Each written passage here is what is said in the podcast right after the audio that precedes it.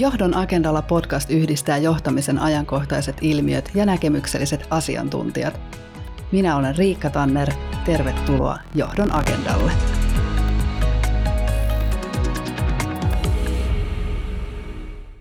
Johdon agendalla podcastissa puhutaan johtamisen ajankohtaisista ilmiöistä ja muutosvoimista. Tänä vuonna agendalle on vahvasti noussut tekoäly, erityisesti generatiivisen A I:n ympärille syntyneen hypen myötä. Mitä liiketoiminnan johtajien pitäisi tästä kaikesta ymmärtää ja miten aiheeseen pitäisi organisaatiossa tarttua? Näihin kahteen kysymykseen haemme vastauksia yhdessä asiantuntijoiden kanssa.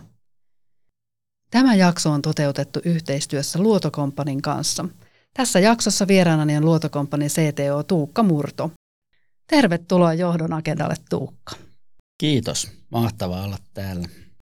Olisi ihan tähän alkuun kiva vähän kuulla susta itsestäsi ja, ja tietysti parilla sanalla myöskin Luoto Companysta, mitä te teette.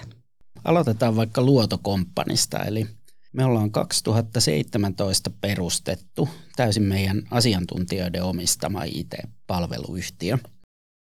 Me toimitaan hyvin arvo- ja missiopohjaisesti. Meillä on takana ajatus, että palveluyhtiön tärkein voimavara on palveluyhtiön ihmiset, eli ne asiantuntijat, jotka osaamisella synnyttää myös sitten sen meidän asiakaskokemuksen meidän asiakkaissa.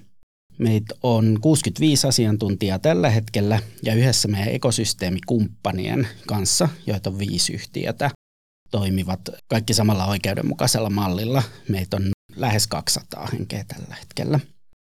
Ja palvellaan asiakkaita erityisesti digitaalisten palveluiden kehittämisessä ja osaamisalueet esimerkiksi tekninen toteutustyösuunnittelu ja projektihallinta. No entäs sitten sun omasta roolista? Mä tosiaan toimin, toimin C T O:na.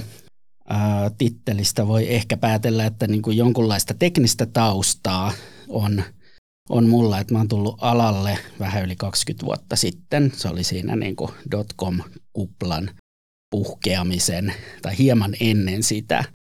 sitä ja tota, siitä oikeastaan sit nähnyt sen koko internetin nousun ja, ja siitä seuraavana aaltona sitten niin kutsuttu web kaksi piste nolla, eli some, somen kehittyminen, ja seuraavana ehkä semmoisena isompana boomina, boomina sitten mobiilimurros alkaen sieltä kaksituhattaseitsemän iPhonein tulemisesta. Ja tota, näitä, näitä muutoksia aika siinä silleen, ainakin niin kuin teknologisesti katsoen siinä, siinä niin kuin kehityksen etulinjassa tullut elettyä, että näiden ympärille palveluita ollaan rakennettu. Nyt eletään tietysti sitten jälleen yhtä ja ö, uskoisin, että vähintään yhtä suurta muutosta, muutosta eli tämä uusi A I-buumi, joka, joka tässä on niin kuin lähtenyt käyntiin. No kyllä. Se on aika huikeaa, jos miettii, että suurin osa meidän tästä koko digitaalisesta teknologiasta ja maailmasta on syntynyt käytännössä viimeisen kaksikymmentä vuoden aikana. Että aina välillä unohtuu se, kuinka valtavan nopeata tämä kehitys on ollut, ja luulen, että näistä aiheista tänään sun kanssa keskustellaan. No teknologiapiirien lisäksi myös meidän muiden tekoälysanavarasto on tämän vuoden aikana laajentunut sellaisilla sanoilla kuin generatiivinen A I, L L M, A G I ja muita mielenkiintoisia termejä. Voisitko sä, Tuukka, vähän ehkä avata meille näitä termejä ja ehkä erityisesti sitä, että mikä tämä nyt tämä paljon puhuttu generatiivinen A I on ja Ja sitä, että miten se eroaa nyt sit siitä perinteisestä tekoälystä? Aloitetaan vaikka siitä perinteisestä tekoälystä, lainausmerkeissä perinteisestä tekoälystä. Historiahan menee siis neuroverkoissa. Taitaa olla jonkun niin tämmöisen matemaattisena mallina kehitetty jo neljäkymmentäluvulla ja viisikymmentäluvulta on ensimmäiset tällaiseksi tekoälyksi, niin neuroverkkopohjaiseksi tekoälyksi miellettävät ratkaisut jo, jo tehty. Toki niin kuin nykymaailmassahan me eletään, eletään tämän niin kuin tekoälyn keskellä jo nyt, että näitä niin kuin tekoälymalleja on esimerkiksi tuotanto, automatiikassa tuotantolinjoilla vaikkapa tunnistamassa erilaisista tuotteista virheitä tai jopa ohjaamassa, ohjaamassa tai optimoimassa näitä, näitä linjoja. Tai otetaan vaikka itse ajavat autot, joissa, joissa on tietysti erilaista hahmon tunnistukseen, muuhun niin kuin tekoälyn perustuvaa älykkyyttä. Internet-mainonnan kohdistuminen on, on puhtaasti tekoälyn pyörittämää. Näissä nimenomaan puhutaan näistä niin kuin perinteisistä malleista, jotka on nimenomaan tarkoitettu koneoppimisella hallitsemaan sitä yhtä tehtävää, mitä varten ne on kehitetty ja niin kuin tekemään sen mahdollisimman hyvin. Ja ne on tyypillisesti tämmöisiä niin kuin ennustavia malleja, joissa, joissa niin kuin johonkin historialliseen dataan pohjautuen ne sitten niin kuin oppivat toimia ja ennustaan seuraavia steppejä. Se ero sitten tähän niin kutsuttuun generatiiviseen tekoälyyn, minkä voi ajatella nyt oikeastaan syntyneen kaksituhattaseitsemäntoista eteenpäin, sitä pidetään semmoisen merkittävänä milestoneina äh, tässä kehityksessä. Silloin Googlen Google Brain-laboratorio kehitti tällaisen Transformer-mallin, joka, joka, jonka he siis julkaisi ihan, ihan tota avoimena paperina ulos. Tämä Transformer-malli on mahdollistanut näiden isojen generatiivisten mallien kehittämisen.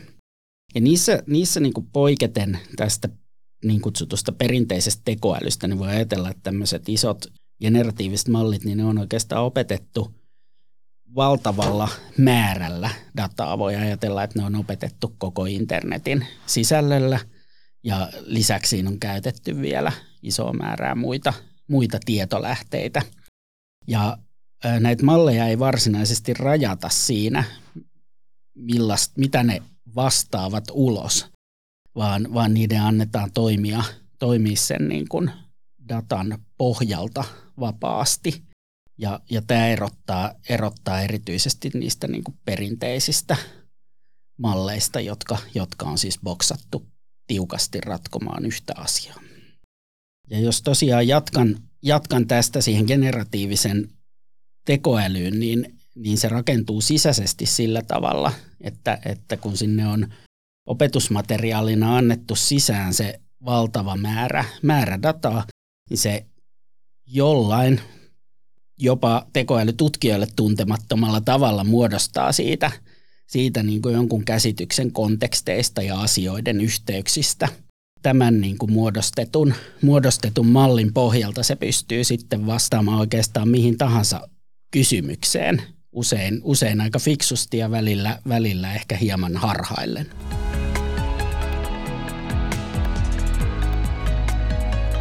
Eli tässä ollaan nyt saatu tämmöinen pieni ekskursio tekoäly ja sen kehityksen historiaa, ja niin kuin Tuukka totesit, niin sitähän löytyy sieltä neljäkymmentä-viisikymmentäluvulta lähtien. Ehkä suuri osa kehityksestä on tapahtunut viimeisen viiden vuoden aikana, mutta toisaalta tämän viimeisen vuoden aikana kehitys on jollain tavalla ollut sen verran hurjaa, että se on noussut ihan uudella tavalla meidän tietoisuuteen. Niin mitä on oikein tapahtunut? Tässä viimeisten vuosien tekoälyn hurjassa kehityksessä ja nimenomaan tämän generatiivisen tekoälyn tulossa, niin, niin siinä on aivan keskeisessä roolissa on prosessointikapasiteetin kasvu. Näiden mallien kehitys siis menee sillä tavalla, että mitä enemmän dataa ja mitä enemmän prosessointitehoa siihen mallin kehitysvaiheeseen eli opetusvaiheeseen pystytään investoimaan, niin sen älykkäämpiä ne mallit lopulta on. Siihen toki, toki niin kuin liittyy paljon tekoäly, erityisesti se opettamisen osaamista ja tietysti neuroverkkojen ymmärrystä, mutta, mutta hieman kärjistäen niin kuka tahansa, jolla, jolla semmoinen niin kuin perusvahva osaaminen neuroverkoista on, niin sinänsä pystyy kehittämään aina vaan fiksumman ja fiksumman tekoälymallin, jos käytettävissä vaan on, on riittävä määrä prosessointikapasiteettia ja opetusdataa. Ja tämä on siis tosi tärkeä pointti tässä ja myös niin kuin arvioida sitä tulevaa muutosta, että et, tota, näyttää siltä, että tässä ei toistaiseksi ainakaan ole minkäänlaista saturaatiopistettä saavutettu, vaan ne mallit yksinkertaisesti paranee sitä myöten, kun niistä kapasiteettia voidaan lisätä. Ja tämä on käynnistänyt siis ihan valtavan prosessorikehitysbuumin ja, ja myös niin kuin globaalin, globaalin pulan jopa, jopa näistä G P U-siruista, joita tekoälylaskennassa käytetään. Tätä voisi esimerkiksi havainnollistaa, kun katsotaan Nvidia, joka on niin kuin johtava prosessorikehittäjä tässä, niin heidän kurssikehitystä. Nvidiahan nousi, nousi niin kuin isosti esille jo näiden niin kuin Bitcoin-louhimisten yhteydessä, että ne on niitä saman, ainakin samantyylisiä prosessoreja, mitä siinä, siinä käytetään hyödyksi. Ja, ja tota, meillä oli, oli jo niin kuin joitakin vuosia takaperin jonkunlainen prosessoripula johtuen tästä, tästä tota, kryptovaluuttalouhinnasta. Mutta nyt, nyt ollaan oikeastaan ihan uudella tasolla, ja ne Nvidian tuotantomäärätkin on tässä hetkessä ihan, ihan erilaisia. Nvidian liikevaihdolla nousemassa Microsoftin, Googlen luokkaan. Ei, ei, liikevaihdolla mitattuna ei toki ihan vielä siellä, markkina-arvolla mitattuna kylläkin, että tällä hetkellä Nvidian markkina-arvo asettuu sinne Metan ja Alphabetin väliin. Se on aika huikeeta. Se on huikeeta ja ne kasvuluvut on aivan mielettömiä, siis niin kuin tuotannossa liikevaihdossa vaihdossa, niin ihan, ihan kvartaalitasolla tällä hetkellä. Ja tämä selittää sitä, minkä takia me nähdään nyt jonkinnäköistä geopoliittista kilpailua suorastaan. Kyllä. Ja Nvidia toki ei edes ole tässä ainoa, vaan, vaan sen lisäksi niin kuin omaa prosessorikehitystä. Mä ainakin olen tästä vuoden aikana törmännyt, törmännyt otsikoihin, että me, sekä Meta että Amazon tekee molemmat omaa prosessorikehitystä näihin, nimenomaan näitä niin kuin isojen tekoälymallien sekä koulutusta että sit niiden palveluiden ajamista varten. Jos mä oon nyt ymmärtänyt oikein, niin, niin se itse koodi ja algoritmit periaatteessa nyt on niin kuin olemassa tällä hetkellä. Niin kuin säkin mainitsit, niin pullonkauloina on nämä prosessoriteho ja sitten toisaalta myöskin se opetusdata, eli käytettävissä oleva data. Minkälaisia pullonkauloja kun nähdään erityisesti sen datan osalta? Mitä se tarkoittaa? Tämä on todella hyvä kysymys. Kuten tuossa taisin aikaisemmin mainita, niin käytännössä varmasti lähes koko internetin sisältö on jo käytetty siellä opetuksessa näissä malleissa ja lisäksi on niin kuin valtava joukko muita tietolähteitä, mitä on hyödynnetty. Tämä ei kuitenkaan tarkoita sitä, että me oltaisiin oltaisi jotenkin pisteessä, jossa se data on loppunut. Tällä hetkellä on paljon tutkimusta ja on käynnissä myös, myös käsittääkseni jo ihan niin kuin todellista ää, mallien koulutusta videomateriaalilla. Ja tässä kun mietitään, mietitään sitten, että mikä, mikä määrä videomateriaalia meillä on maailmassa hyödynnettävissä, niin, niin tota, opetusdata ei, ei ihan heti, heti tule loppumaan. Lisäksi on malleja, jotka mahdollistaa sen, että toinen tekoäly voi opettaa toista tekoälyä, mikä tietysti on sitten loputon polku kehittää näiden mallien älykkyyttä ja ehkä, ehkä välttämätönkin siinä vaiheessa, mikäli nämä mallit tulee älykkyydeltään kasvamaan selvästi ihmistä älykkäämmäksi, niin meiltä, meiltä toki se ihmisen tuottama opetusdata loppuu siinä vaiheessa. Tarvitaan se toinen tekoäly viemään toista tekoälyä eteenpäin. Kiinnostava ajatus kieltämättä. Ehkä siihen on vielä, vielä jonkun verran matkaa. Ja tämä on mun mielestä tosi kiinnostavaa se, että jos tähän asti tekoälyä on pääasiallisesti opetettu siis tekstisisällöillä, niin kuin sanoit, että koko internet on käytännössä siellä toiminut opetusaineistona, ja nyt ollaan siirtymässä siihen niin kuin video- ja ehkä audiosisällön hyödyntämiseen, niin tähän avaa myös valtavan paljon mahdollisuuksia, kun heti pystyy tunnistamaan, mitä tämä ehkä sitten yritykset tarkoittaa.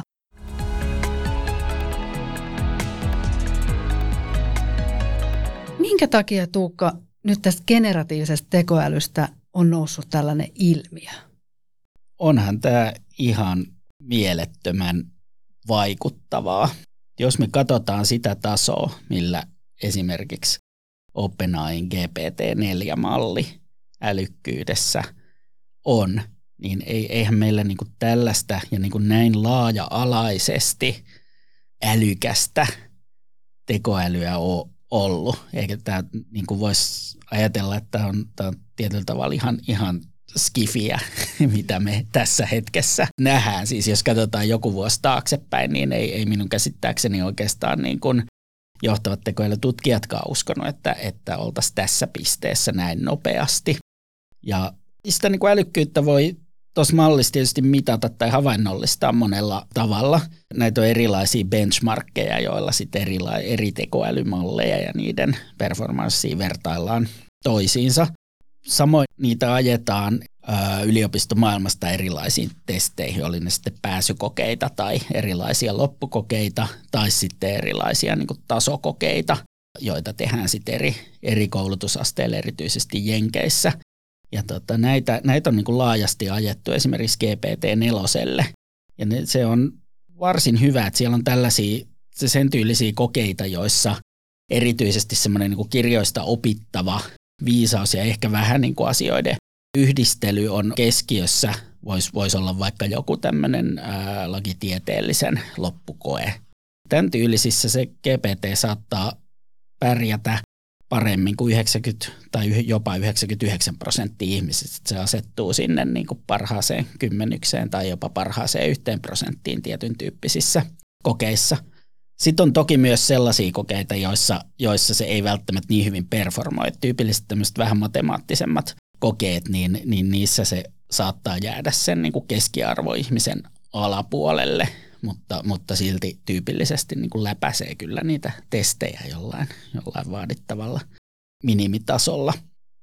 Se älykkyys siis vielä, vielä jakautuu vähän epätasaisesti, että se on joissain jutuissa niin kuin todella hyvä ja joissain, joissain sitten ehkä yllättäen niin, niin saattaa vielä olla, olla vähän yksinkertainen, mutta tähän nyt, kun me yhdistetään se kehittymisnopeus, mitä me, mitä me tässä nähdään. Ei ole näköpiirissä tosiaan sen prosessointikapasiteetin vähenemistä. Se itse asiassa vähän arvioijasta riippuen, mutta noin niin kuin yhdeksän kymmenen kuukauden välein tuplaantuu tässä hetkessä se niin kuin laskentateho, mitä näiden mallien kehitykseen voidaan käyttää. Niin voidaan tästä arvioida käyrää, että tosissaan tulee jatkumaan hyvin nopeana tämä kehitys.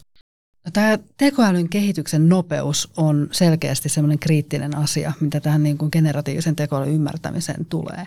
Mutta löytyisikö meiltä lähihistoriasta tai viimeisen parinkymmenen vuoden ajalta jotain semmoista vertailukohtaa, että jos haluttaisiin jotenkin konkretisoida tai ymmärtää sitä kehitysnopeutta, että minkälaisesta muutoksesta me oikein puhutaan? Mä itse vertaan tätä siihen internetin tuloon, somemurrokseen ja mobiilin tuloon. Ja jos me katsotaan näiden muutosten läpimenoaikoja, niin internetin sellaisena nykymuotoisena usein ajatellaan alkaneen noin vuodesta yhdeksänkymmentäviisi. Ensimmäiset selaimet taisi tulla yhdeksänkymmentäyksi yhdeksänkymmentäkaksi, mutta, mutta tota, yhdeksänkymmentäyhdeksän yhdeksänkymmentäviisi on yleensä sellainen luku, jota näkee jonkunlaisena alkuvuotena. Ja, ja siitä jos me katsotaan, että kauanko meni siihen, että internet oli ikään kuin todella laajasti ainakin länsimaissa hyödynnetty alusta ja siellä alkoi olla oikeat kaupallista toimintaa, niin voidaan vetää, ottaa vaikka vuosiluku kaksituhattaviisi. Silloin julkaistiin muun muassa tämä Million Dollar Homepage, joka, jota ainakin voi pitää jonkin, jonkinlaisena benchmarkkina siitä, että silloin niin kuin oltiin saavutettu piste, jossa, jossa oikeasti niin kuin internetillä nähtiin, nähtiin jotain arvoa. Se oli siis tämä sivusto, jossa oli semmoisia joidenkin pikselien kokoisia eri firmojen logoja, jotka maksoivat näkyvyydestä tällä sivulla ja sillä kerättiin miljoona taalaa. Eli internetin läpimurtoon meni noin kymmenen vuotta. Noin kymmenen, viisi kymmenen vähän miten, miten sitä haluaa, haluaa katsoa. Some, siinä hyvä mittari on, on Facebookki, joka kasvoi yhteen miljardiin käyttäjään viidessä vuodessa. Voidaan, voidaan ottaa siitä luku, että, että somemurros meni, meni läpi viidessä vuodessa. Ja sitten jos katsotaan tätä mobiilimurrosta, joka, joka siis iPhoneista alkoi kaksituhattaseitsemän, äh, julkaistu ensimmäinen iPhone, niin kolme viisi vuotta on, on ehkä semmoinen, semmoinen mittari, minkä jälkeen meillä oli, oli niin kuin modernit smartphoneit ja niihin niin kuin palvelut, joita käytettiin näiden puhelimien kautta, some, jota käytettiin näiden laitteiden kautta, niin, niin levinnyt hyvin laajasti. Eli käytännössä noin kolmesta viiteen vuotta, se tuntuu verrattain nopealta ajalta. Se on verrattain nopea aika ja nyt jos katsotaan tätä tekoälymuutosta, niin tässä tietyllä tavalla tullaan vielä valmiimpaan ympäristöön. Maailma on vielä paljon digitalisoituneempi kuin se oli vaikkapa mobiilimurroksen aikaan.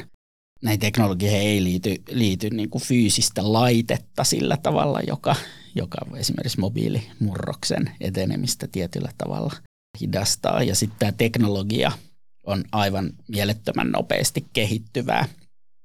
Niin kyllä me aika nopeata muutosta voidaan, voidaan ennustaa. Toki koskaan ei pidä aliarvioida ihmisen, ihmisen myös kykyä, kykyä tota, hidastaa näitä hienoja teknologian mahdollistamia nopeita kehityksiä, mutta, tota, mutta kyllä, mä, kyllä mä ennustaisin tuommoista niin kuin mobiilimurroksen ja ehkä, ehkä sinne niin kuin käyrä alapäähän. A I muutos on nopea ja se on sitä ollut erityisesti siitä syystä, että nyt tämä generatiivinen tekoäly ja chat G P T erityisesti, ne on tullut niin kuin laajojen massojen saataville ja sitä on niin kuin helppo käyttää, eli se käyttöliittymällä on myös ilman muuta ollut merkitystä siihen, että kuinka nopeasti niin kuin tätä teknologian adoptioa tai omaksumista on tehty. Mutta missä menee, nyt tällä hetkellä pakko vähän spekuloida, missä menee tekoälyn rajat, tämän kehityksen rajat? Tällä hetkellä tietysti rajoitteita ainakin on, niin kuin, niin kuin nähdään, niin ei se nyt vielä ihan, ihan kaikista tehtävistä välttämättä niin hyvin, hyvin suoriudu. Mutta jos me kysytään, että missä menee tekoälyn rajat, kun katsotaan vaikkapa kymmenen vuotta tästä eteenpäin, niin kysymykseen on kyllä todella vaikea vastata. Et siellä ei, ei tällä hetkellä ei tosiaan ole sellaisia pidäkkeitä näköpiirissä, jotka, jotka sitä niin kuin tekoälyn älykkyyden lisääntymistä jotenkin rajoittaisi. Lisäksi nämä teknologiat on jo varsin valmiita jo tässä hetkessä helppoon hyödyntämiseen. Et siis esimerkiksi nyt OpenAI:n G P T-malleihin tarjoamat rajapinnat on jo varsin helppokäyttöisiä tässä hetkessä. Siinä ei ole, ei ole niin kuin estettä lähteä niitä hyödyntämään. Eli, eli niin kuin muutos on kovassa käynnissä ja kehitys, kehitys supernopeata, niin en, en lähde kyllä arvailemaan, että missä se tulevaisuuden raja on. Tulemme yllättymään varmaan tulevien vuosien aikana monta kertaa vielä. No jos katsotaan tämä kehityksen nopeutta sitten sieltä niin yritysten ja organisaatioiden näkökulmasta, niin mitä tämä, mitä tämä tarkoittaa? Ainakin A I:n disruptiovoima on todella suuri, eli muutosta tulee varmasti näkymään eri alueilla, niin kuin yllättävilläkin alueilla. Se, että miten siihen voi varautua tai mitä, mitä niin kuin tässä hetkessä pitäisi tehdä, niin, niin kyllä mun se ensimmäinen vinkki on, että nyt tosiaan silmät kannattaa pitää auki ja alkaa kehittämään niitä valmiuksia organisaatiossa, ymmärtää sitä muutosta. Tässä siis varmastikaan niin kuin yritysjohdon tai johtoryhmän viisaus ei välttämättä anna kaikkia vastauksia siihen, että miten juuri meidän yrityksessä tai toimialalla tätä tekoälyä voisi tai pitäisi hyödyntää, vaan tota, minä herättelisin kyllä tässä vaiheessa keskusteluun niin kuin organisaation laajuisesti ja, ja kannustaisin semmoiseen kokeilukulttuuriin tässä vaiheessa, jotta, jotta sitä valmiutta hyödyntää tekoälyä niin kasvatetaan ja, ja sitä kautta sit opitaan myös ymmärtämään niitä hyödyntämisen mahdollisuuksia. No yksi sellainen tekoälyn kehityskaari, joka tulee varmasti omalta osaltaan vielä nopeuttaan tätä kehitystä, on nämä autonomisen A I:n ratkaisut. Niin miten avaisit, Tuukka, näistä? Autonomisella A I:lla tai A I-agenteilla tarkoitetaan sellaisia tekoälyratkaisuja, jotka kykenevät toimimaan itsenäisesti kohti jotain tavoitetta. Se ajatus on siis, että me annetaan joku tavoite tekoälylle, joka sitten lähtee pilkkomaan tehtäviksi sen, sen polun kohti, kohti sitä maalia ja lähtee sitten suorittamaan näitä tehtäviä ja kykenee myös tarvittaessa uusimaan yksittäisiä tehtäviä, teroi kunnes saa sen halutun lopputuloksen siitä, siitä tota täskistä ja lopulta, lopulta sitten saavuttaa mahdollisesti sen isomman tavoitteen. Tämä on ihan todellisuutta jo nyt, että näitä on ensimmäisiä tämmöisiä palveluita ja ra- ratkaisuja, jotka, jotka tekee ja joissa, jo, jotka mahdollistaa tällaisen niin kuin tavoitepohjaisen työskentelyn. Ja tämä alue on sellainen, joka kehittyy ihan valtavaa vauhtia tällä hetkellä. Ja, ja yleensä kun A I:sta puhutaan, niin usein ensimmäisenä nostetaan, nostetaan nimenomaan tämmöiset erilaiset niin kuin prosessien automatisoinnit, miten A I tulee korvaamaan ihmisiä yrityksissä ja eri, eri rooleissa, ja siellä nousee usein vaikkapa erilaiset niin kuin toimisto- tai, tai myös usein myyntityön niin kuin prosessit, jotka niin kuin autonomisen A I:n keinoin voi, voi olla mahdollista automatisoida tai tehostaa.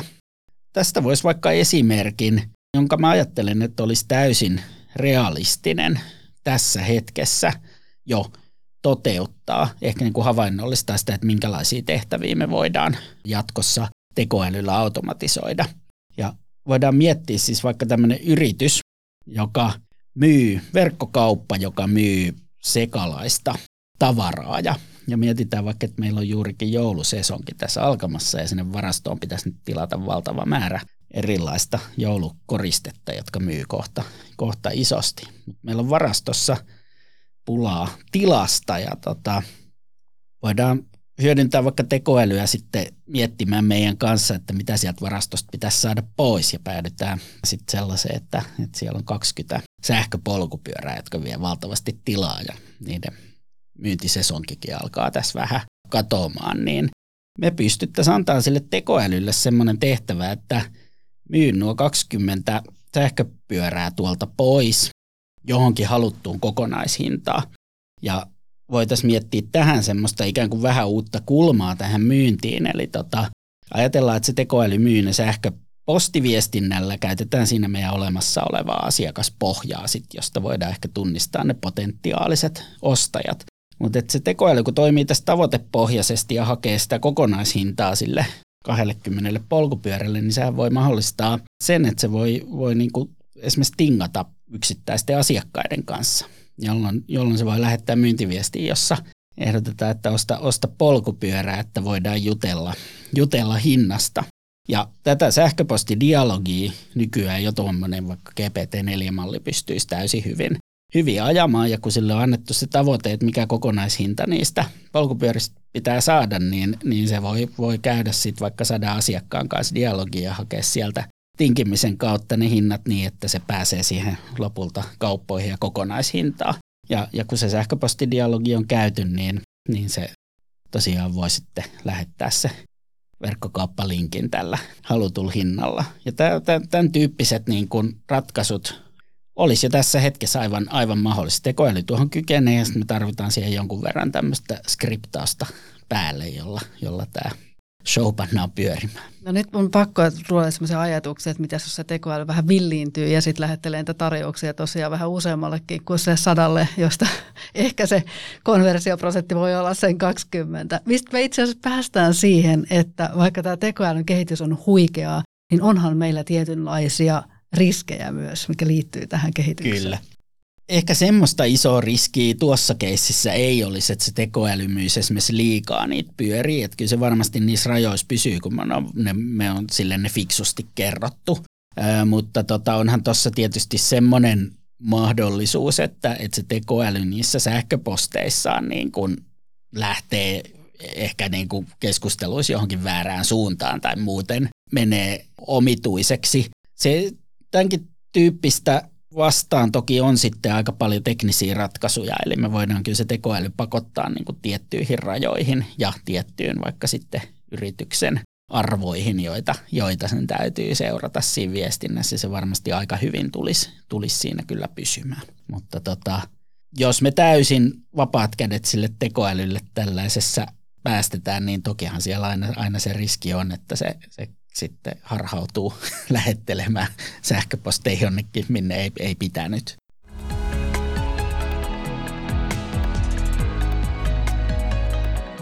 Jos katsotaan sitten näitä niin kuin tekoälyn riskejä laajemmin tai yleisesti, niin siellä on näitä tällaisia ihan niin kuin todella ison skaalan, todella vakavia uhkakuvia, joita, joita myös monitoroidaan, joita esimerkiksi, esimerkiksi jenkit niin kuin ihan, ihan tota ihan valtion toimesta y- yhteistyössä näiden tekoälyyhtiöiden kanssa, niin, niin pyrkii monitoroimaan ja välttämään ja rakentamaan pidäkkeitä, niin ne, ne riskit olisi jotain tämmöisiä esimerkiksi, että ää, joku käyttäisi tällaista tekoälymallia apuna esimerkiksi biologisen aseen valmistamisessa ja levittämisessä.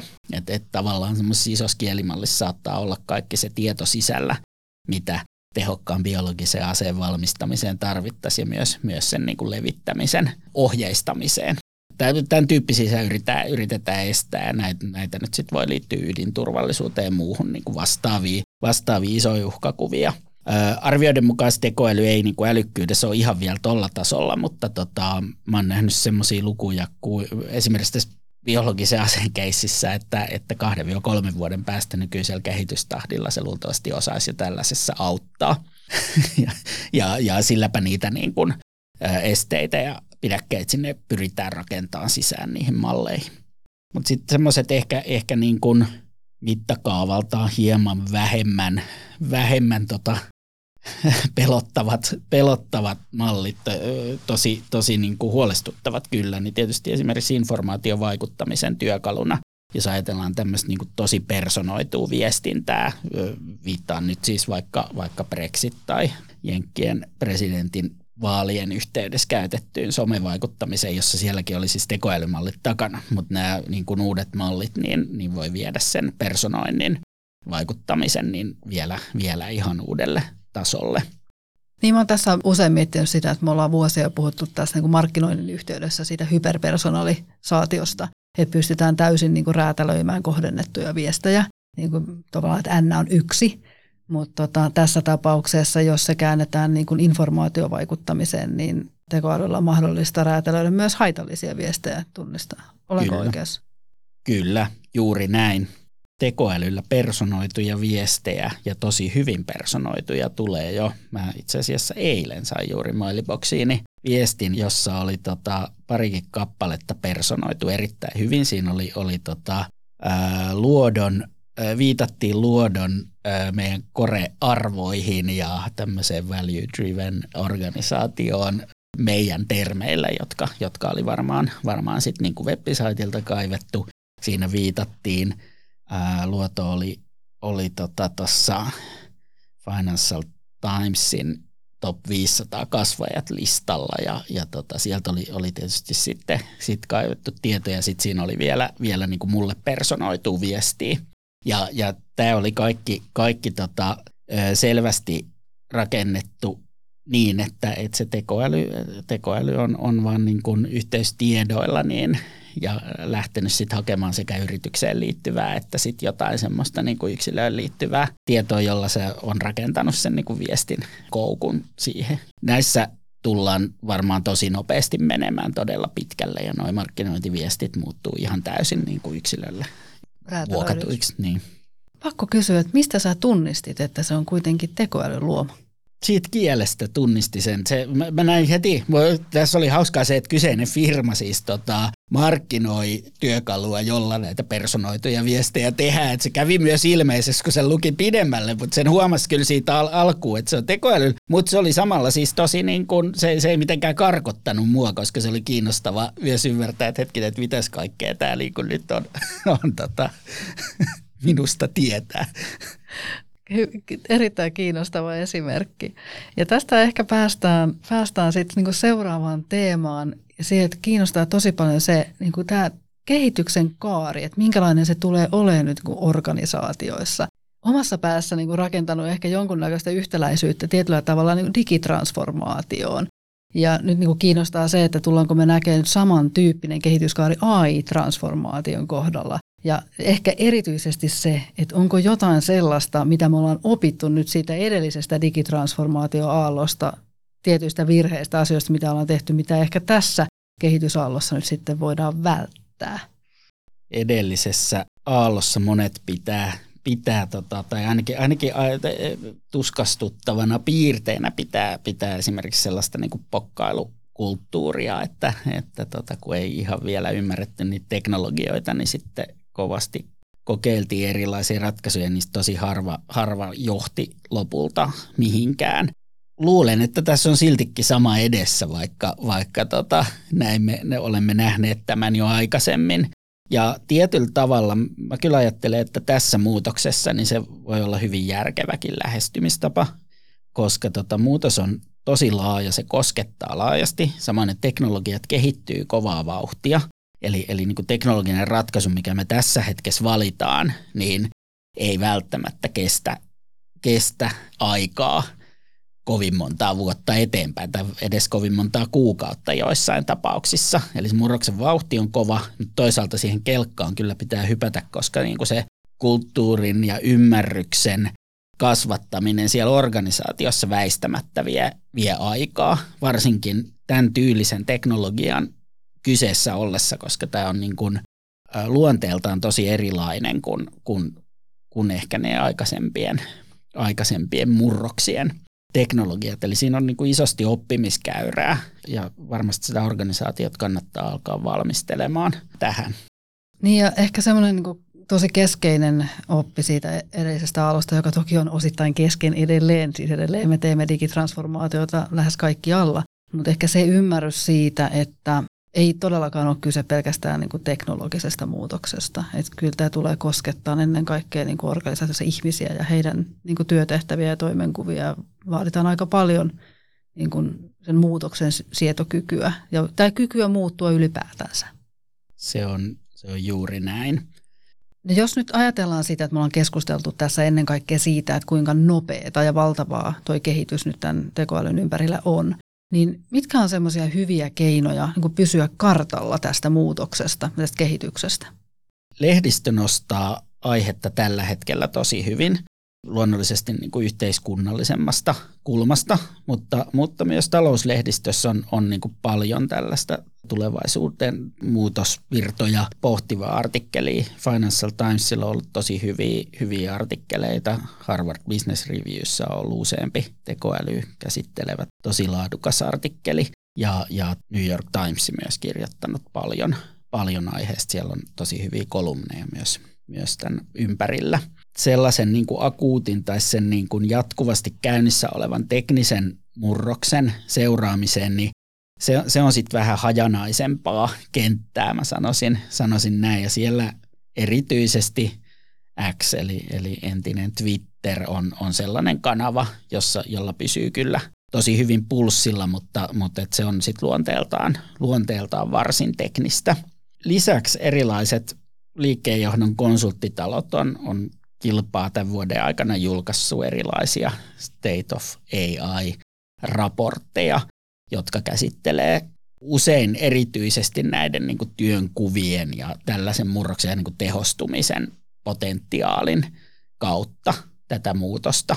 Ja kyllä mä viimeisenä niin kuin vinkkinä nostan, nostan sit vielä, vielä niin kuin hyvän teknologiakumppanin yritykselle, että, että tota me esimerkiksi Luodossa keskustellaan tosi laajasti meidän asiakkaissa tällä hetkellä näistä muutoksista ja, ja mahdollisuuksista, miten näitä teknologioita voisi esimerkiksi uusien palveluiden kehittämisessä hyödyntää. No, tällä hetkellä kehitys on vauhdikasta ja siinä tuli nyt muutamia hyviä lähteitä, miten pysyä tässä kehityksen kartalla mukana. Me tullaan jatkaan keskustelua sun ja sun kollegan kanssa vielä seuraavassa jaksossa ja silloin me pureudutaan erityisesti siihen, että mitä tämä muutos nyt siellä organisaatioiden sisällä tarkoittaa ja siihen, että mitä kaikkea tämä tekoäly nyt mahdollistaa yrityksille. Eli erittäin kiinnostava jakso luvassa ensi kerralla. Mutta ennen kuin lopetellaan tältä erää, niin pakko kysyä sulta, Tuukka, että koska olet oppinut viimeksi jotain uutta generatiivisesta tekoälystä? Kyllä se on eilen. Testailin ChatGPTn tällaista beta-ominaisuutta kuin Code Interpreter, joka on erityisesti hyvä käsittelemään erilaisia isoja datamääriä. Tässä tapauksessa mä siis ajoin sinne sisään meidän tuntikirjausjärjestelmästä Excel-muotosta muotosta tota dataa, joka sisältää ihan rivitasolla kaikki kirjaukset. Se oli siis useiden, useiden megojen tiedosto, ja mä sitä, sitä pyörittelin sitten tota ChatGPTn kanssa myös niin, että mä haastoin tekoälyä kertomaan minulle, että mitä minä voisin, mistä voisin olla kiinnostunut siinä, siinä datassa, mitä oli käsillä. Ja kyllä se siis aivan uskomattoman hyvin, hyvin osaa sekä ehdottaa, mutta myös sitten, kun mä haluan sieltä jotain ulos, niin tämä Code Interpreter siis ö, osaa joko vastata minulle tekstillä, mutta pyytäessä se myös tuottaa esimerkiksi diagrammin ulos, piirtää siis niin kuin visuaalisen esityksen siitä datasta haluamallani tavalla. Tietyllä tavalla tämmöinen, niin kuin, että ei, ei tarvitse osata käyttää sitä Exceliä oikeastaan yhtään sen enempää, jos tekoäly antaa sinulle ne vastaukset, mitä, mitä siitä haluat ymmärtää. Mä vielä, sen mä nyt vielä nostan tässä, että käytin tässä anonys, anonymisoitua dataa, eli siellä ei ole meidän asiakkaiden tietoja, tietoja tunnistettavassa muodossa. No, se on ihan ehkä hy- hyvä tota, lopettaa. Hei, kiitoksia ihan valtavan paljon, Tuukka. Tästä on ollut erittäin inspiroiva ja valaiseva keskustelu. Kiitos, oli mahtavaa olla täällä. Tämä oli Johdon agendalla podcast. Ajankohtaisia johtamisen ilmiöitä voit seurata Johdon agendalla kanavissa, LinkedInissä ja Twitterissä.